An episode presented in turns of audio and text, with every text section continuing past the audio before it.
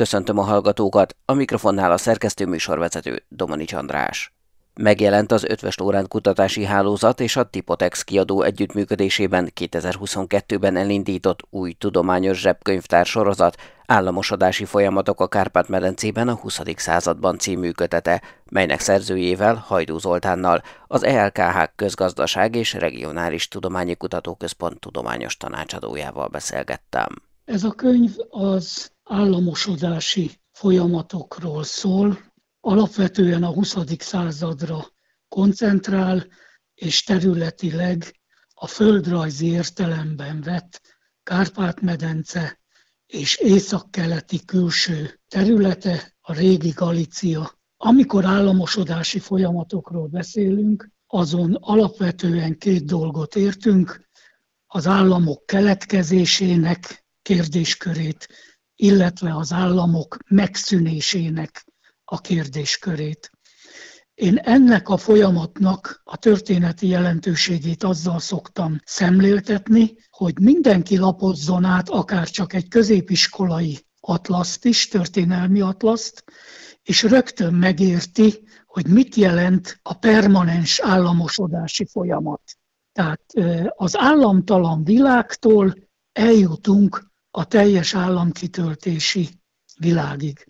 Na most, ami a 20. századot és a Kárpát-medencét érinti, és azon belül a környéket, a szomszédságot, azt kell mondani, hogy alapvetően három nagy háborús kataklizma határozta meg az államok területi átalakulását, az első világháború, illetve az utána következő folyamatok, a második világháború és az utána következő folyamatok, és amiről ebben az értelemben nem szoktak így beszélni, a hidegháború, amelyik ugyanolyan változásokat hozott, nem véres körülmények között, mint az első és a második világháború, hogy államok szűntek meg, államok születtek újjá, csak néhány példát mondok, megszűnt a Szovjetunió, független államként újjá alakult Ukrajna,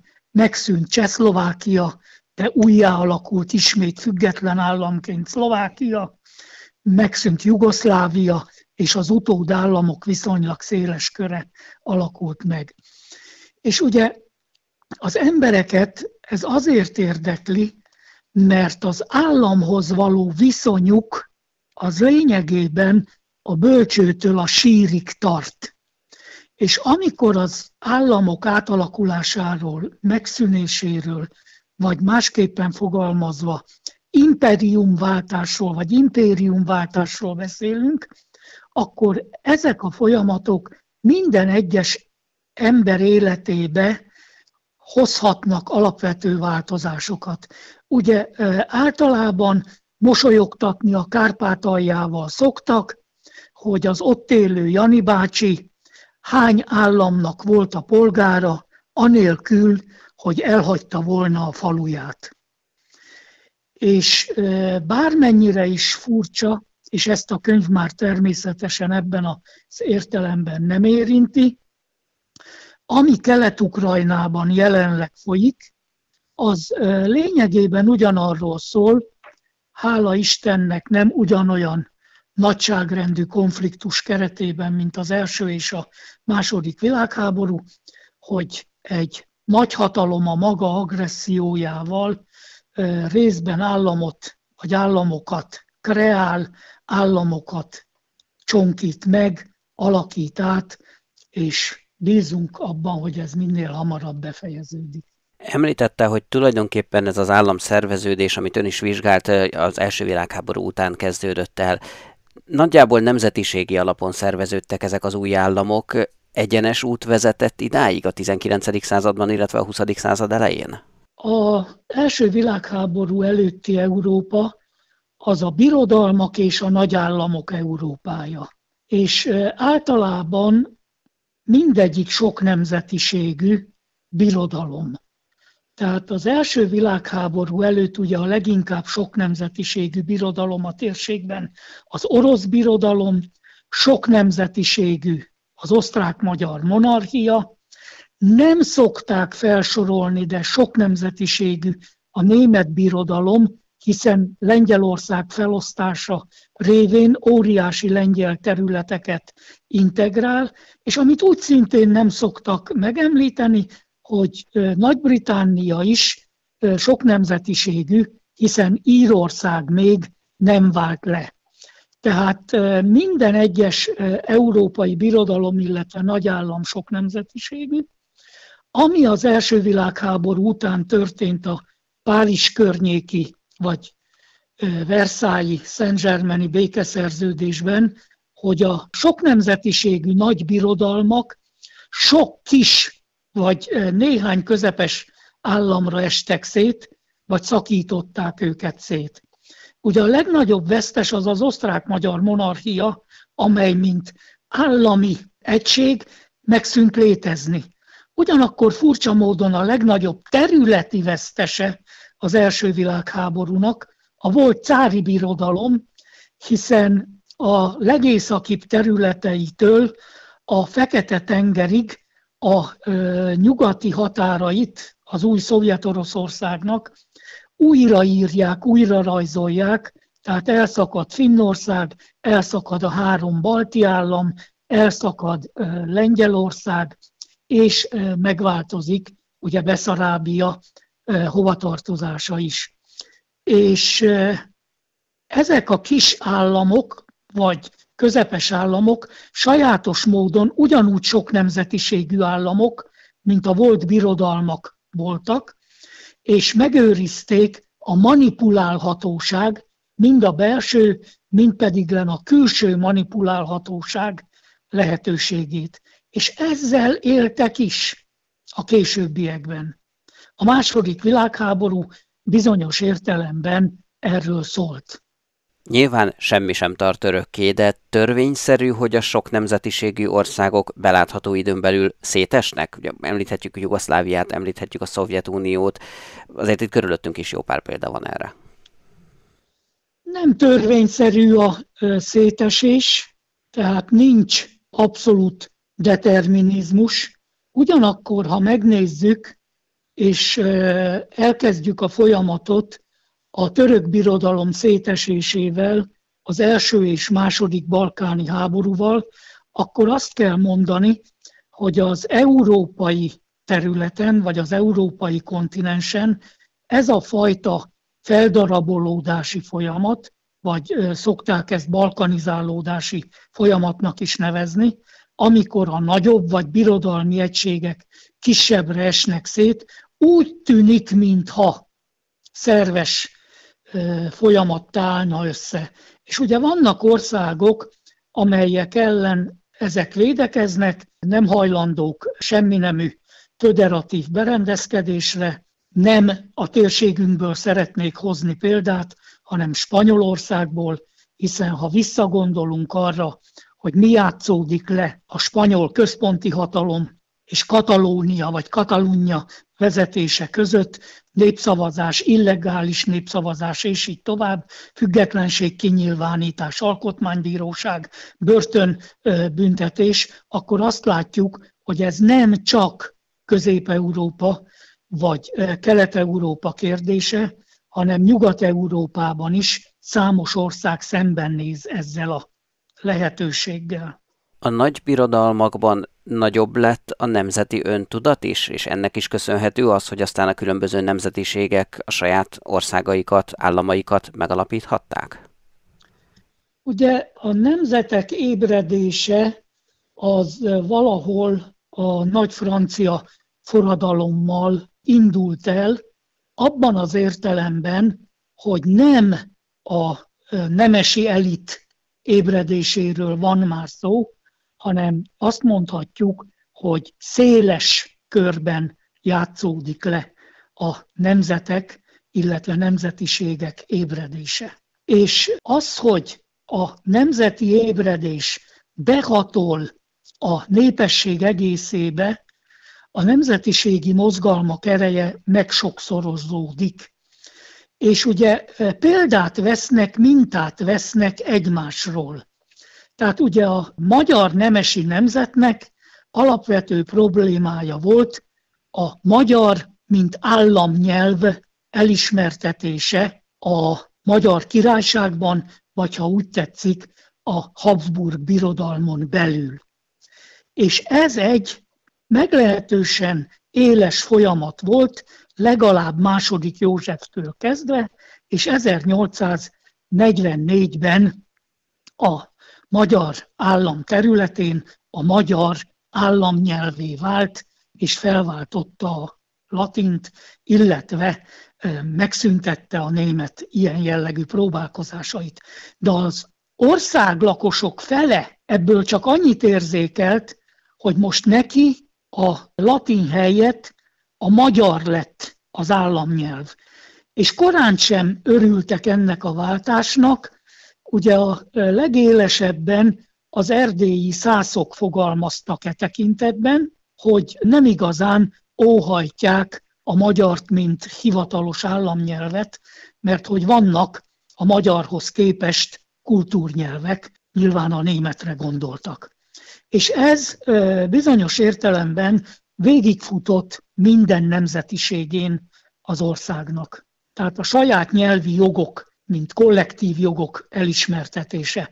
És ez folytatódik ma is, tehát ugye a környező államok nyelvtörvényei, és megint nem szeretnék Ukrajnáról beszélni, mert ott ez a nyelvtörvény vita a keleti háború miatt más szintű, más jellegű és más érzékenységeket sért, de hát van ilyen kérdés Szlovákiában is, és mehetnénk tovább. Alapvetően kiknek ajánlaná az államosodási folyamatok a Kárpát-medencében a 20. században című könyvet? Én azoknak tudom ezt ajánlani, akik meg akarják érteni a körülöttük változó, mozgó világ egy, én szerintem fontos elemét, az államot, mint olyat. És úgy tudja igazán megérteni, ha a könyvet a saját családtörténetébe ágyazva gondolja végig. Hiszen ebben az országban a trianoni területváltozások miatt, az utána megindult bevándorlás miatt, majd a rendszerváltás utáni bevándorlás miatt szinte nincs olyan család, amelynek ne lenne a változó államokhoz kapcsolódó családtörténeti eleme. Ha úgy tetszik, szinte minden egyes család rácsodálkozhat, hogy a dédnagyapám, a nagyapám vagy a család más tagja hogyan reagált ezekre a folyamatokra. Sigma, a holnap világa. Szombaton délután kiderült, hogy a Gödöllői Református Líceum gimnázium csapatának tagjai utazhatnak a Franciaországban épülő kísérleti fúziós erőműhöz, az ITER-hez. Ők bizonyultak ugyanis a legjobbnak a középiskolai MTA alumni program keretében szervezett tanulmányi verseny döntőjében, amelynek fő témája a klímaváltozás és a fenntarthatóság volt. Második helyen a Szegedés térsége Ötvös József gimnázium csapata, a harmadikon a Kecskeméti Bányai Júlia gimnázium csapata végzett. Frany Tamás, a Magyar Tudományos Akadémia elnöke a döntőben az MTA dísztermében nem csak a diákokat, de a felkészítő tanáraikat is méltatta. A beszéd szerkesztett változatát hallják. Az akadémia dísztermében, ahol vagyunk, sokan talán most járnak először. A magyar tudományosság jelképes szentélye ez, amelyben a kutatók és akadémikusok látványa megszokott. Ám ha a mennyezeten látható kőpadon ülő térden nyitott könyvet tartó palásba burkolt nő alak, ha felnéznek, Locz Károly festő ecsetje nyomán testet öltött tudomány, alá tekintene, akkor ma diákokat és tanárokat látna. Szimbolikus kép ez, hiszen amikor 2021. október 28-án Veszprémben hivatalosan útjára indítottam a középiskolai MTA alumni programot, éppen ez volt a cél. Közelebb hozni a fiatalokhoz a tudományt, a tudományos gondolkodás értékeit, a kutatás világát, módszertanát. Azonban nem csak a kutatói pálya iránti érdeklődés felkeltése volt a szándékunk. Nekünk, akik itt a Magyar Tudományos Akadémia titkárságán immár másfél éve dolgozunk a program sikerén, a tudománybarát társadalom és közgondolkodás erősítése volt a legfőbb motivációnk. Annak a társadalmi rétegnek a szélesítése, melynek tagjai akár egy világjárvány kellős közepén is képesek a hamis hangokkal teli hangzavarból kiszűrni a tudományosan megalapozott válaszokat. Akik meg tudnak különböztetni egy hangzatos, tudományos szakkifejezésekkel dobálózó, de a tudományos módszerekről mit sem sejtő állítást egy hiteles kutatási eredménytől. Örömmel számolhatok be arról, hogy munkánk eredményeként eddig 273 iskola csatlakozott a középiskolai MTA alumni programhoz, amelyben 1700 kutató akadémiai köztestületi tagunk vesz részt. A tudománybarát társadalom erősítésének egyik legfontosabb helyszíne az iskola, benne pedig a legfontosabb személy a tanár. A pedagógus, aki nem egyszerűen ismereteket ad át, hanem gondolkodni tanít összefüggések felismerésére, együttműködésre bátorít. Észrevételeivel, javaslataival terel új gondolkodási és megoldási lehetőségek felé. Az MTA tavaly ősszel a klímaváltozás és fenntarthatóság témakörében meghirdetett tanulmányi versenyén is ezt tették a pedagógusok. A 686 középiskolás csapatot felkészítő 288 tanár önmagában sem kis terhet jelentő alapfeladataik mellett vállalták ezt a többletmunkát. Köszönjük mindannyiuknak ezt az áldozatvállalást, hiszen a verseny mai döntőjébe be nem jutott csapatokról is elmondható, hogy bizonyították a téma iránti érzékenységüket és felkészültségüket. Amikor az előkészületek során a verseny fő témáján gondolkoztunk, több okból esett a választásunk a klímaváltozásra és fenntartható fejlődésre. Egyrészt olyan területet kerestünk, amely alapvető hatással van napjaink középiskolásainak jövőjére, másrészt olyan, amelyben egyértelműen demonstrálható a bizonyítékokon alapuló tudomány ereje. A tanulmányi verseny feladat sorát és a döntő feladatait a Magyar Tudományos Akadémia szakértő csapata állította össze az éghajlatváltozási kormányközi testület, az angol rövidítése nyomán IPCC néven ismert grémium klímajelentései alapján. Ezek közül a legutóbbi ismét megerősítette azt a tudományos tényt, hogy az emberi tevékenységből származó üvegházhatású gázok kibocsátása miatt melegszik a Föld, és lesz egyre szélsőségesebb az időjárás. Az IPCC legutóbbi hatodik értékelő jelentése a klíma és társtudományok jelenlegi állását összegzi több tízezer tudományos cikk áttekintésével és több ezer szakértő bevonásával. A jelentés így a világ legjobb elérhető tudományos ismeretanyaga a témában, egyben az éghajlatváltozásra vonatkozó tudományos konszenzus is. A jövőnk a tét, a jövőtök a tét, kedves diákok. A jövő alakításához pedig a tudomány jelenti a legfontosabb eszközt. A fiatalok és a kutatók együttműködése nélkül nem nagyon képzelhető el érdemi eredmény a klímaváltozás következményei elleni küzdelemben, vagy a döntéshozók meggyőzésében. Ennek az együttműködésnek az egyik, úgy vélem nagyon is fontos példája az MTA tanulmányi versenye és annak döntője, amelyhez minden csapatnak sok sikert, a nézőknek pedig jó szurkolást kívánok. A Magyar Tudományos Akadémia középiskolai tanulmányi versenyének döntője visszanézhető az mta.hu oldalon és a Magyar Tudományos Akadémia YouTube csatornáján. Sigma, a holnap világa. Ha valaki a következő napokban, hetekben mohacsomókat talál a postaládájában, akkor az azt jelenti, hogy széncinege kezdett el ott fészket rakni. A különös fészkelést egy kihelyezett B-típusú odúval lehet megelőzni, de ha már a tojó kiszemelte a ládát, érdemes pár hétre a postai küldeményeknek egy alternatív postaládát kitenni. A széncinege egyébként akár útterelő bújában, felfordított virágcserében, vagy éppen cigarettacsíkgyűjtőben is képes fészkelni.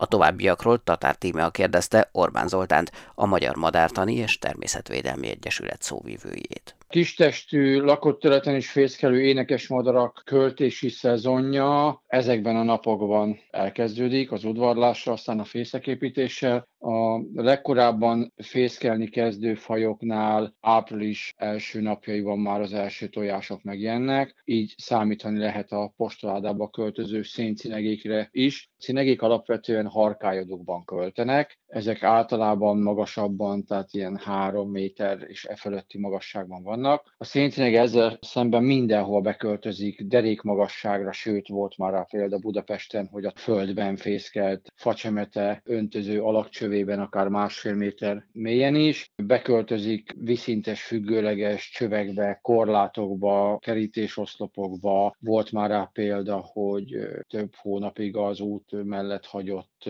terelőbójába, és még lehetne sorolni. Tehát ilyen szempontból a postaládába költözés az egy ilyen konzervatív döntés lehet ettől a fajtól. Mi áll ennek a hátterében? A lényeg az, hogy egy általa biztonságosnak hit helyet találjon? Igen, alapvetően a tojók döntenek, még akár hogyha a potenciálisan szóba jöttő postaláda közvetlen közelébe is teszünk ki egy beodót, akkor is annak az esélye, hogy beleköltözön maximum 50% Tehát nem lehet őket rávenni, ő fogja eldönteni üreg jellegű, tehát rejtett és esőtől védett. Olyan postádákba tudnak beköltözni a madarak, elsősorban széncinegék szoktak, de másra is beköltözhet, például a mezeiveréb, aminek a levélbedobó nyílásáról hiányzik az ajtó, vagy berosdásodva ez felakadt. Ez egyből válasz, hogy hogyan tudjuk elkerülni, hogy postaládánkba madarak költözzenek. Olyan postáládát kell kitenni, olyan levélszekrényt kell kitenni, aminek ez a bedobó billenő ajtaja jól funkcionál. Miből vehetjük észre, hogy már kiszemelte, vagy esetleg már be is lakta a postaládát, és ilyenkor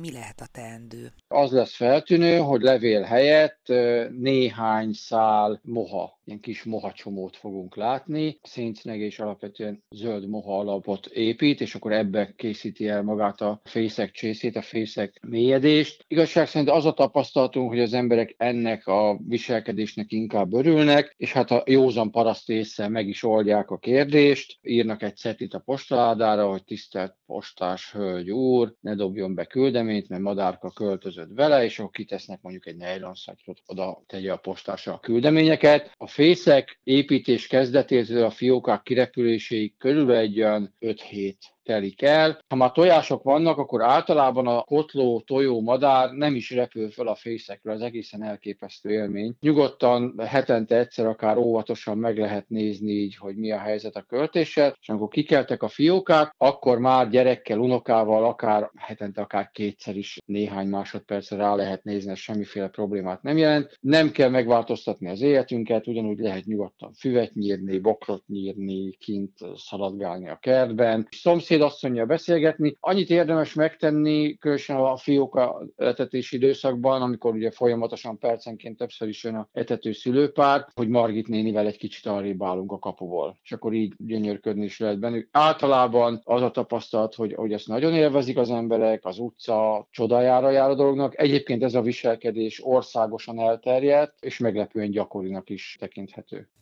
Műsorunkat teljes egészében meghallgathatják az infostart.hu és az mta.hu oldalon.